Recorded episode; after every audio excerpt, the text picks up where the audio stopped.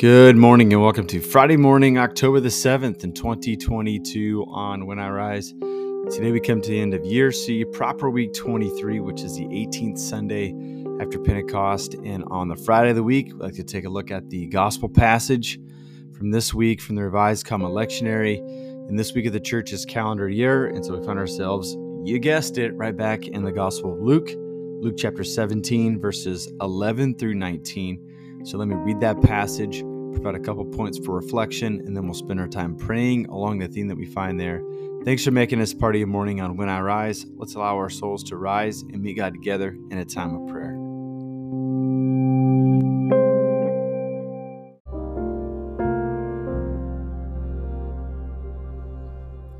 Luke chapter 17, verses 11 through 19.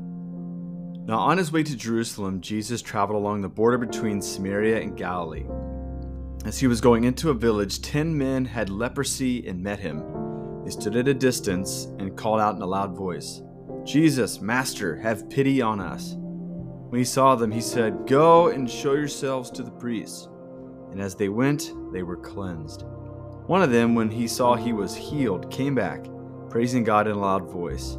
He threw himself at Jesus' feet and thanked him and he was a Samaritan. Then Jesus asked him, Were not all ten cleansed? Where are all the other nine? Has no one returned to give praise to God except this foreigner? Then he said to him, Rise and go, your faith has made you well. This is the word of God for us.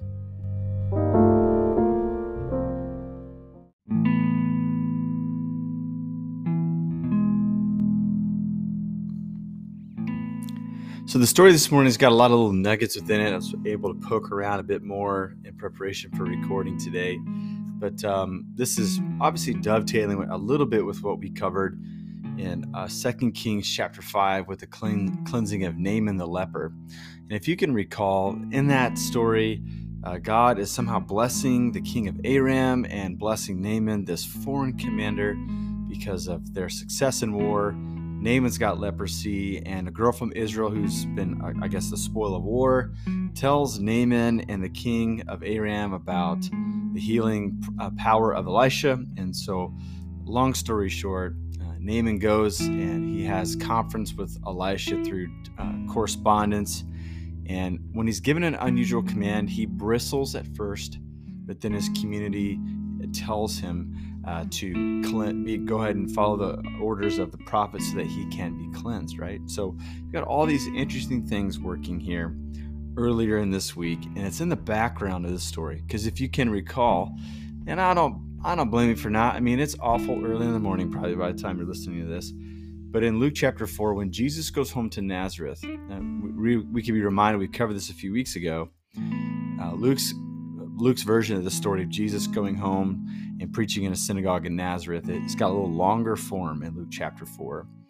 And uh, people are a little irritable with Jesus because they've heard that he's been doing some other things in the other towns of Galilee. So when he's come home, there's there's a bit of a high expectation. People's expect expectations aren't met, uh, a lot like Naaman. And uh, then they begin to growl against him. And Jesus does this little parabolic teaching. And he talks about how in the days of Elisha, uh, many people were not cured in the northern regions of Samaria. But uh, Naaman was the one that was cured, right? So you've got this preference for Naaman over other people, like within the community, that could have been cleansed with the same issue, right? So it's interesting. Now we fast forward. Okay, now that's been established. Fast forward all the way uh, to Luke 17. This story is only in Luke, and Luke is uh, clear that this is still the travel narrative where Jesus is on his way to Jerusalem. Uh, he starts in the waning stages of Luke 9. He gets there in the waning stages of Luke 19. But here's like a little bit of a check in. Uh, Luke reminds us once again now on his way to Jerusalem, Jesus traveled along the border between Samaria and Galilee. Okay, so he's he's going to the place that he referred to uh, people being missed from the healing miracle um, in Naaman and Elisha's day as Jesus taught in Luke chapter 4. And so, how ironic here that um, whenever Jesus gets to cleanse lepers this time, in the same region, that uh, there's 10 people who call out to him, but only one returns to give praise to God. And ironically, it's a Samaritan, right? So the Samaritans were skipped over and probably growled, uh, uh, you know, against uh, Elisha in those early days. Uh, Jesus used that story as a way to afflict the comfortable of the, the folks in Nazareth. And then it's used here on the other side of the coin. I mean, so Samaritans were like the lived in enemies of Israel. And so there's there are times when the Bible comforts us, right? There's other times it like pokes a stick in our eye because uh, Samaritans weren't expected to have great faith. They weren't expected to be able to articulate the deep mysteries of God. And because that, they weren't expected to receive blessing from God.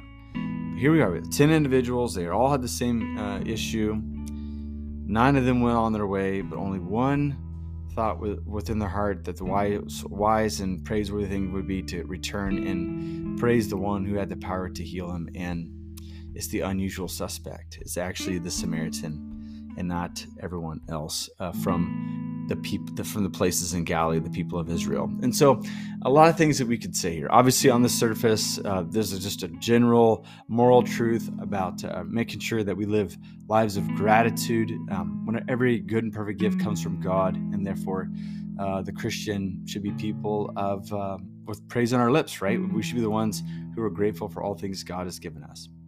There's like this subtle thing underneath subtle thing about maybe Jesus is surpassing Elisha. Elisha was this great idealized human figure, but Jesus is even greater because where Elisha skipped over the Samaritans in Naaman's day, Jesus is not leaving them behind, right? There's also even a more subtle thing. Uh, which allows us to reflect once again that we are so good at trying to create divisions between like first class and second class citizens, or those that we would expect to receive from God and those who should be left out, according to our interpretation, our mores, the things that we've concluded within our communities. Uh, there's this uh, thing that sociologists call cults of innocence, where we have a we, we just have this penchant as human beings to claim that we're the innocent ones, and we like to point the fingers at other people because we do get like this psychological kickback for being on the winning team or being those who thought through an issue and we're on the winning side and everyone else is on the losing side. Now, this is not a you know exercise in futility. We're plunge ourselves into um, a relativism where we can't call truth truth. That's not it at all. But you have to admit that there are times, like not just in middle school and high school, but even in adult life, where we try to say we're the good ones and they're the bad ones, and we get some sort of a kick out of it. And uh, what Jesus does here, once again, is he allows us to confront our confirmation bias about the things that we think are good and the people that are good, and to be surprised once again that uh, God's uh, generosity, His grace, uh, the common grace, begins to uh, kind of boil up and uh, it begins to pop up in places that we would not expect. So, what does that say? I think on the surface, let's be grateful people today. On the next surface, uh, on the next layer, underneath the surface, uh, let's be expectant that Jesus is up to stuff, um, stuff that surpasses everyone else's kindness, everyone else's ingenuity, everyone else's initiative. Jesus will go further today. And number three, let's check our confirmation bias. Um, let's have a little more what the uh, philosophers call epistemic humility of saying, I don't know everything, I don't know much, and I'm willing to learn more today. I'm willing to be open minded about the things that I have routinely missed because I've been trying to make patterns out of life that are predictable and that reward me uh, because of all my previous experience. But what if we started over? Repentance is changing our minds. What if we have repentant hearts and say, God, I changed my mind. I even changed my mind on things I don't know I need to change my mind about, but I'm open to be shaped today. So, with all those things in mind, let's spend some time praying to our God this morning.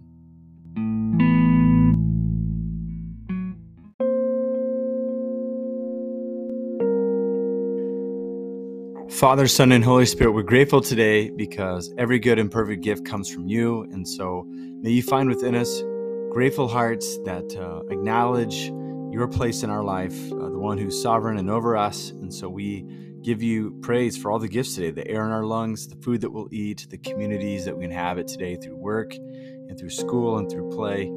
Uh, we just pray that you might find a grateful heart within us. God, we also thank you for Jesus, who went all the way further, that you went all the way to the end, that you endured the cross and you scorned its shame, and you came to seek and save the lost world that you love. And so we thank you that you included us in that family. And so as we think of you today, we think of the God who goes further and further for the sake of the most vulnerable and the people who need you the most. And so we're grateful for that today. God, we also confess that we need to have our confirmation biases challenged today. We do think that we've learned over time, but um, we confess to you that we've developed patterns of observation that leave people out uh, that prize certain people over others. And so we thank you that the truth of Scripture sends correction into our hearts, right? Uh, the correction that uh, you don't show any favoritism, uh, but that you seek and rescue those, all those who call upon you, that you show no favoritism. And so, God, this day, I pray that we might have the eyes of Christ then. I pray that when we enter rooms, that we would not seek to only affiliate with those who are well off and who are safe, um, those that we might be able to uh, deem predictable and like us. But I pray that you give us compassionate hearts, that your love would abound in our lives, so that we might be able to have compassion and empathy and sympathy for all people that we encounter today. So, God be with us. We ask in Jesus' name. Amen.